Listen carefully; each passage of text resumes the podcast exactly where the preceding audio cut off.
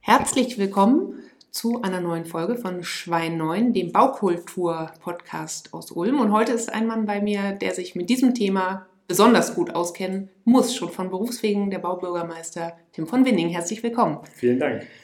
Herr von Winning, wir fangen mal mit einer leichten Frage an. Was ist denn eigentlich Baukultur oder was bedeutet das für Sie? Das ist mehr eine vermeintlich leichte Frage.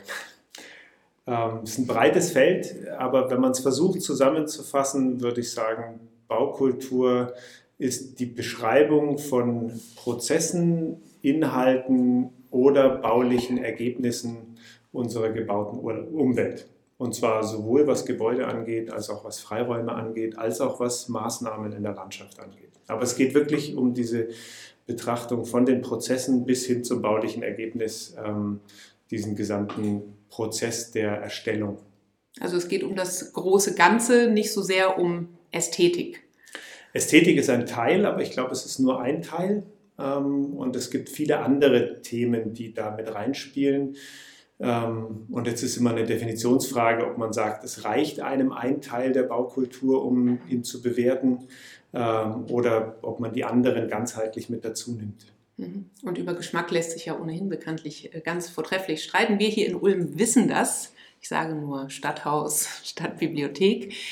Ähm, würden Sie sagen, wenn wir über Architektur beziehungsweise konkreter die einzelnen Bauwerke sprechen, rein von der Wertigkeit, ist das ein Investitionsgut sozusagen der, der Bauherren, der Eigentümer oder ist Architektur und damit auch Baukultur ein Allgemeingut? Also die Architektur und das Umfeld, in dem Architektur entsteht, ist natürlich etwas, was unsere, unser Leben sehr stark prägt gibt es ja dieses schöne Zitat von Churchill, glaube ich, ähm, dass ähm, erst äh, wir die Gebäude prägen, dann prägen die Gebäude uns. Ähm, und das ist richtig, es ist etwas, was man nicht für sich baut und nicht für sich macht, sondern es ist immer etwas, was in Wechselwirkung zu anderen Menschen steht. Deswegen glaube ich, ist es schon eher was, ist es eine gemeinschaftliche Aufgabe und ähm, jetzt nicht die Investition einer einzelnen Person oder einer einzelnen Gesellschaft überlassen, sondern ein gesellschaftlicher Prozess. Und wie kann man gewährleisten, dass das auch wirklich sozusagen, dass immer beide oder sind ja viel mehr Perspektiven dabei betrachtet werden, dass nicht irgendein Bauherr daherkommt und zu seiner eigenen Bereicherung oder eine, eine Holding, eine GmbH etwas baut, sondern dass er eben das große Ganze immer mitdenkt? Das hängt sehr stark an den handelnden Personen und ich glaube, es ist eine große Aufgabe ähm, der öffentlichen Hand, ähm, ähm, weil alle Themen, die nicht dem Individualwohl oder Privatwohl verpflichtet sind, sondern dem Gemeinwohl, ähm, sind leider selten von hm, einzelnen Akteuren verfolgt. Von daher ist es, glaube ich, schon eine Aufgabe der öffentlichen Hand, ähm, diese Rahmenbedingungen einzufordern, einzufordern und zu begleiten. Ähm, glücklicherweise ist es ein Thema, was viele auch aus eigenem Antrieb bewegt, also Investoren aus eigenem Antrieb bewegt, ähm, aber meistens Teilaspekte und überwiegend, also selten einfach nur um einen Selbstzweck, sondern überwiegend natürlich, wenn es sich nachher auch in einem wirtschaftlichen Erfolg darstellt. Mhm. Sie haben gerade die öffentliche Hand schon angesprochen. Da geht es ja dann im Grunde auch um eine ihrer, ähm, eine ihrer Aufgaben, die Stadtplanung. Stadtplanung und Architektur, sage ich jetzt mal im klassischen Sinne, wie wir uns das vorstellen, haben die die ähnlichen Themen und gehen die auch immer Hand in Hand oder gibt es da auch mal Reibungspunkte? Sie sind ja beide, Sie sind Stadtplaner und Architekt. Ja, ich bin ich ähm, und habe aber tatsächlich den Unterschied zwischen diesen beiden Themen mir erst erarbeiten müssen. Erstmal ist die Aufgabe, glaube ich, ähnlich. Ähm, sowohl bei der Stadtplanung als auch bei der Architektur geht es darum, viele verschiedene Belange, viele verschiedene Zielvorstellungen, ähm, Bedarfe und ähm, Rahmenbedingungen zu einem nachher hoffentlich guten Ergebnis zusammenzuführen.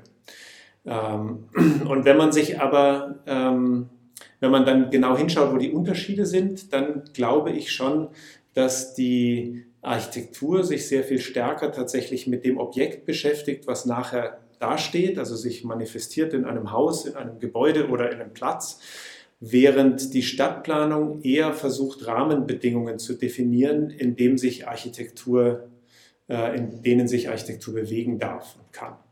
Ähm, deswegen würde ich vielleicht so sagen, ähm, eine gute Architektur wird vermutlich einen schwachen Städtebau kaum retten können, während eine schwache Architektur einen guten Städtebau wahrscheinlich nicht so sehr beeinträchtigt. Also ich finde das Grundgerüst, das ein Städtebau vorgibt, ähm, eine ganz wichtige Grundlage, in, dem sich, äh, in der sich Architektur entwickeln kann. Es gibt so ein paar gute Beispiele, ähm, auch von neueren Entwicklungen der letzten Jahre, Jahrzehnte, wo man feststellen kann, dass die Rahmenbedingungen so stark sind in städtebaulicher Form und in städtebaulichen Vorgaben, dass da durchaus auch schwächere Architekturen relativ gut sich einfügen können. Haben Sie da ein Beispiel? Ähm, es gibt ein gutes Beispiel in der Stadt, in der ich vorher gearbeitet habe, das französische Viertel, finde ich, ist in so ein Tübingen? Beispiel in Tübingen. Ähm, das hat übrigens gerade den Deutschen Städtebaupreis Revisited gewonnen, also sozusagen zurückblickend die besten Städtebaupreise, besten Städtebauprojekte der letzten 40 Jahre. Da ist das Tübinger französische Viertel ähm, hat gewonnen. Ulm war übrigens mit der neuen Mitte auch dabei, ähm, immerhin als einer von fünf Nominierten, also ein wirklich außergewöhnlicher Erfolg, finde ich. Aber das französische Viertel ist so ein Beispiel, wo sehr klare städtebauliche Rahmenbedingungen gegeben sind. Ähm, Gebäudestrukturen, Verhältnis Haus zu öffentlichem Raum, Inhalt in den Gebäuden, Nutzungen im Erdgeschoss, Qualitäten der Freiflächen, auch äh, Entscheidungen zur Mobilität, die sehr stark und sehr streng vorgegeben waren. Und es gibt dort grauenvoll hässliche Häuser. Aber es ist nicht schlimm, sondern der Städtebau funktioniert trotzdem und die Strukturen, wie die Menschen dort zusammenleben, funktioniert trotzdem außergewöhnlich gut wenn Sie mir schon gerade diese Steilvorlage mit Tübingen ähm, liefern. Ich habe ein interessantes Zitat von Ihnen gefunden. Bei Ihrem Abschied 2015 aus Tübingen sagten Sie äh, in einem Zeitungsinterview, wir haben einen hohen architektonischen Anspruch. Äh, Kleinteiligkeit, kein Wohnen im Erdgeschoss, Nutzungsmischung, soziale Mischung, architektonische Qualität und Bürgerbeteiligung, alles zusammen ist optimal, kostet aber auch Geld. Das ist nicht jeder Bauträger bereit zu zahlen. Mhm. Ob er all diese Grundsätze in Ulm durchsetzen kann, weiß er noch nicht. Die breite Bürgerbeteiligung etwa gäbe es in Ulm nicht. Die machen das nur bei richtig großen Projekten. Mhm. Aber von Winning kann überzeugen, die Tübinger Grundsätze werden demnächst also auch in Ulm ein Thema sein. So, das war 2015. Wie ist es denn heute? Wie viel Tübingen konnten Sie mitbringen? Ähm, ich glaube, dass ich in Tübingen viele Dinge gelernt habe, die man ähm, übersetzen kann. Jede Stadt ist da wirklich anders und ich ähm, äh, habe schon sehr stark festgestellt, dass Ulm auch eine sehr eigene DNA hat in der Frage, wie geht man mit, äh, auch mit ähm, neuen Projekten und neuen Themen um. Es gibt eine sehr starke und sehr forsche ähm, Lust, auch Dinge auszuprobieren. Ähm, die neue Mitte ist da ein gutes Beispiel, aber Dinge voranzubringen, auch ähm, vielleicht sich auch mal in Bereiche vorzuwagen, die man vorher noch nicht so kannte. Da ist Tübingen ähm, sehr viel stärker diskursiv unterwegs und ähm, nivelliert Dinge aus. Das finde ich in Ulm tatsächlich besonders. Aber was ich schon, glaube ich, mitnehmen konnte, ist, ähm, dass wir an vielen Stellen ähm, Ziele erklären, die wir vorhaben, versuchen zu erklären, auch ähm, nachvollziehbar zu machen. Sie müssen nicht von allen geteilt werden, das geht nicht, aber ähm, eben vielen zu erklären. Und ich glaube, dass die ähm, die Besonderheit in einem starken städtebaulichen Rahmen, das durch unterschiedliche Architekturen, der durch unterschiedliche Architekturen aufgefüllt wird, dass wir uns sehr stark auf die Inhalte eines Gebäudes und da besonders die Erdgeschosse konzentrieren, dass das schon Dinge sind, die in den letzten Jahren auch verstärkt hier eine Rolle gespielt haben. Und sowas macht man ja auch nicht mal eben von heute auf morgen und besiedelt alle Erdgeschosse in der ganzen Innenstadt. Aber als ähm, Stadtplaner oder in Ihrem Fall als ähm, Baubürgermeister, schafft man ja Tatsachen, die hoffentlich mehrere Jahrzehnte ähm, dann erstmal da sind. Woher wissen Sie eigentlich, was gut ist für die Stadt und für die Bürgerinnen und Bürger? Also welche Faktoren sind da maßgeblich? Das ist eine sehr gute Frage und das ist eine Frage, die ich mir auch oft stelle, weil ich weiß es natürlich nicht. Und ich bin eigentlich auch sehr froh darüber, dass ich es nicht weiß. Ich ähm, kann mich an Zeiten erinnern, beziehungsweise nicht live, aber man sieht sie hier im Ergebnis, wo Planer, Planerinnen sehr genau wussten, was für die Bevölkerung richtig ist. Und dann zum Beispiel Dinge gebaut haben wie das Donau Center oder das Universum Center. Durchaus Architekturen, die eine Qualität haben, die aber eine extrem selbstbewusste Haltung an den Tag gelegt haben. Wir wissen, dass es eine bestimmte Stadtstruktur gibt, die richtig ist. Ähm, und die extrem rabiat auch mit anderen Stadtstrukturen gebrochen haben. Und ich glaube, wir sind da sehr viel vorsichtiger. Wir haben gelernt aus diesen Zeiten und haben nicht mehr die vielleicht etwas übertrieben gesagt, Hybris, äh, als PlanerInnen sagen zu können, wir wissen, was richtig ist. Deswegen, Aber die Sedelhöfe sind auch einigermaßen rabiat, wenn man das so sagen kann. Ich glaube, die Sedelhöfe sind nicht rabiat. Die Sedelhöfe haben eine Architekturhaltung, die man vielleicht nicht gut finden kann, aber grundsätzlich sind sie ein, ähm, ein, eine städtebauliche Struktur, die ganz anders als beispielsweise ein Blautal-Center oder ein Donau-Center eher versuchen, bestehende Stadtinhalte for, fortzuschreiben und voranzubringen. Man kann über die Architektur streiten, ja, würde ich auch sehr gerne tun.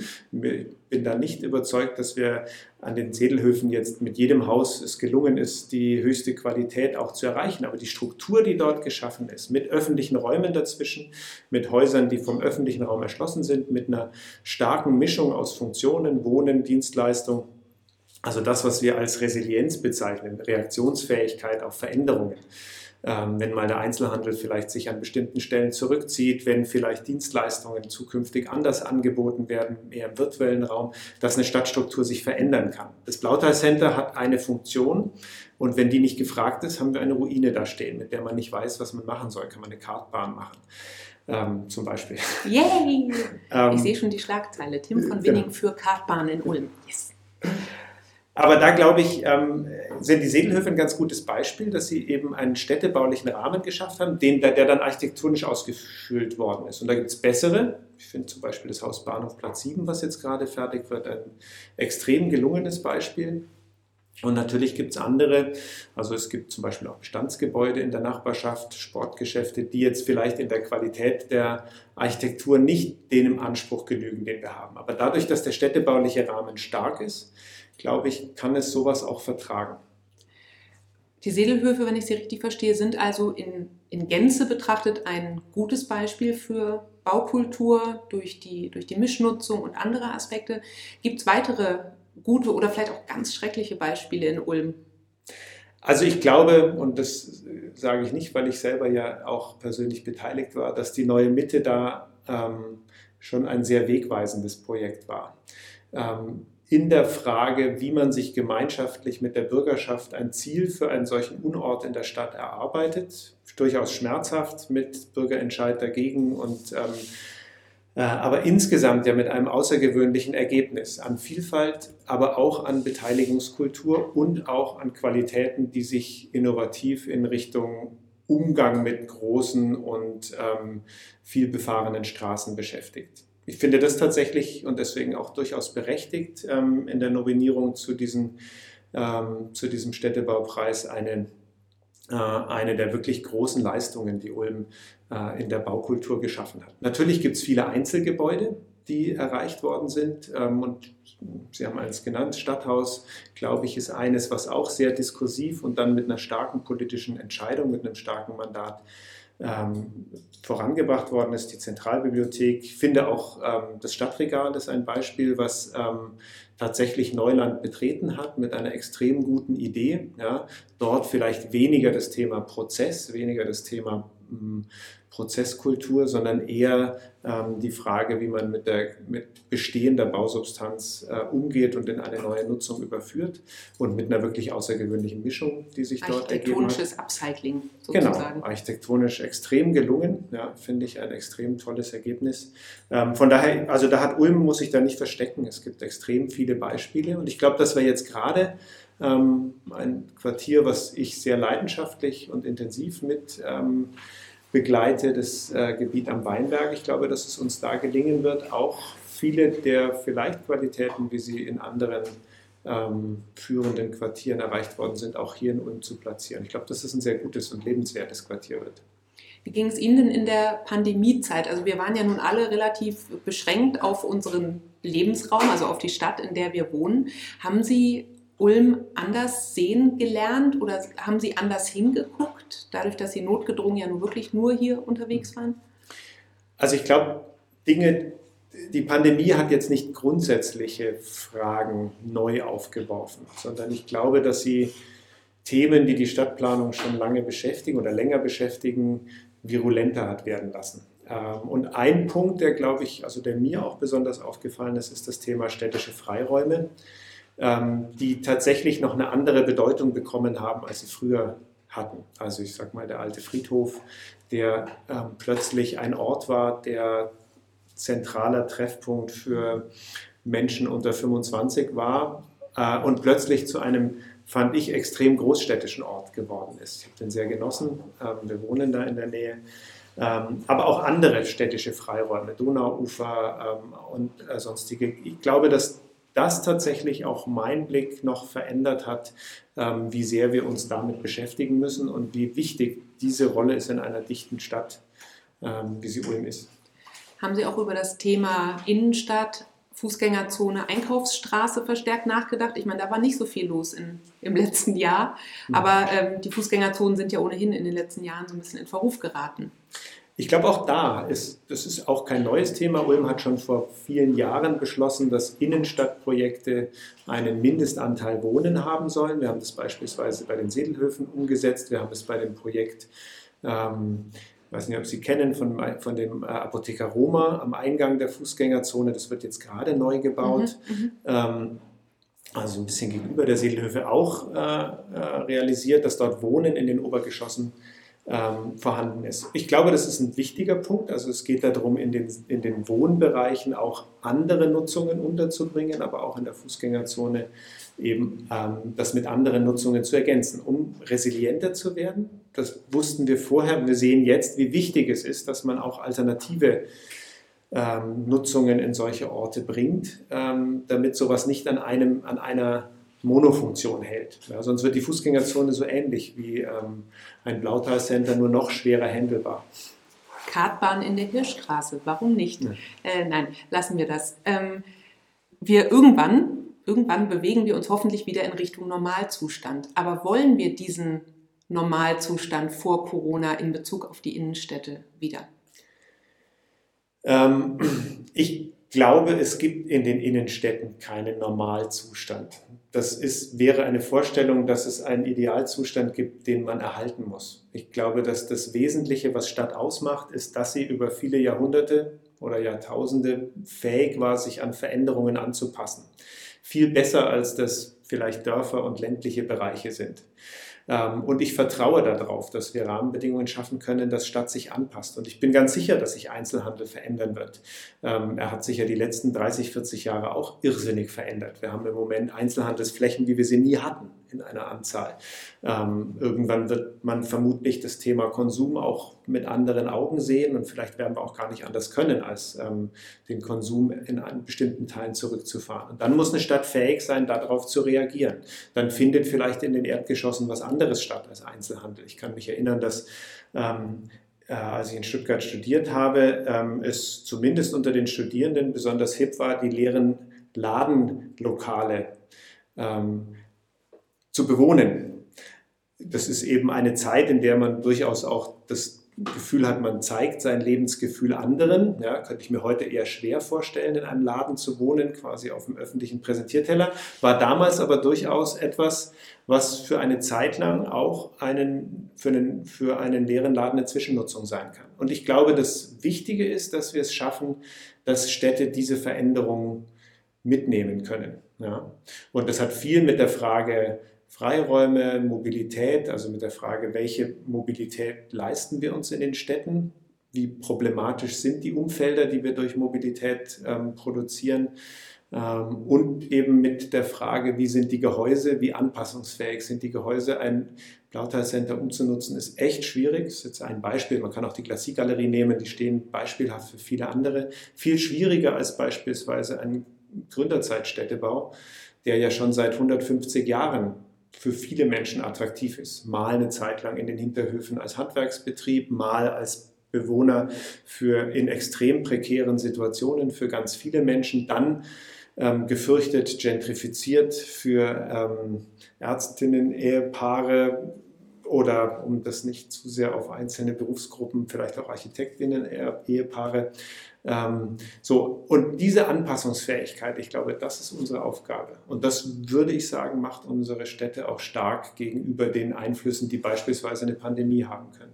Aber es wird nicht die einzige sein. Wir werden noch viele andere Einflüsse haben, die wir jetzt noch gar nicht absehen können, aus dem Klimaschutz oder Klimaveränderung, ähm, auch auf, auf die unsere Städte auch reagieren müssen. Ist jetzt eine gute Zeit für, ich sag mal, Utopien, also Neustart? Ich bin kein Freund von Utopien. Ähm, ich glaube nicht so ganz dran. Ich glaube zum einen, dass wir ähm, disruptive Veränderungen als Menschen nicht gut vertragen. Ähm, und ich glaube auch, dass ähm, es durchaus einen Vorteil hat, dass Städte eine gewisse Behäbigkeit haben in der Veränderung und nicht, ich sage, nicht jede Mode mitmachen. Ähm, sondern eine gewisse Beharrlichkeit haben in dem, was gebaut ist. Ja. Ähm, von daher glaube ich, ist im Denken das Thema Utopie sehr erlaubt, aber in der Übersetzung in die Realität ähm, muss man da sehr vorsichtig sein. Die Utopien haben sich nicht als die besten, ähm, rückblickend nicht als die besten ähm, gebauten Umwelte dargestellt. Dann bleiben wir gespannt, wie sich die Stadt Ulm und der Lebensraum Ulm auch im Hinblick auf die Baukultur weiter ähm, ja, verändert, anpasst oder wie auch immer man sagen will, entwickelt. Vielen Dank, Tim von Binning. Vielen Dank.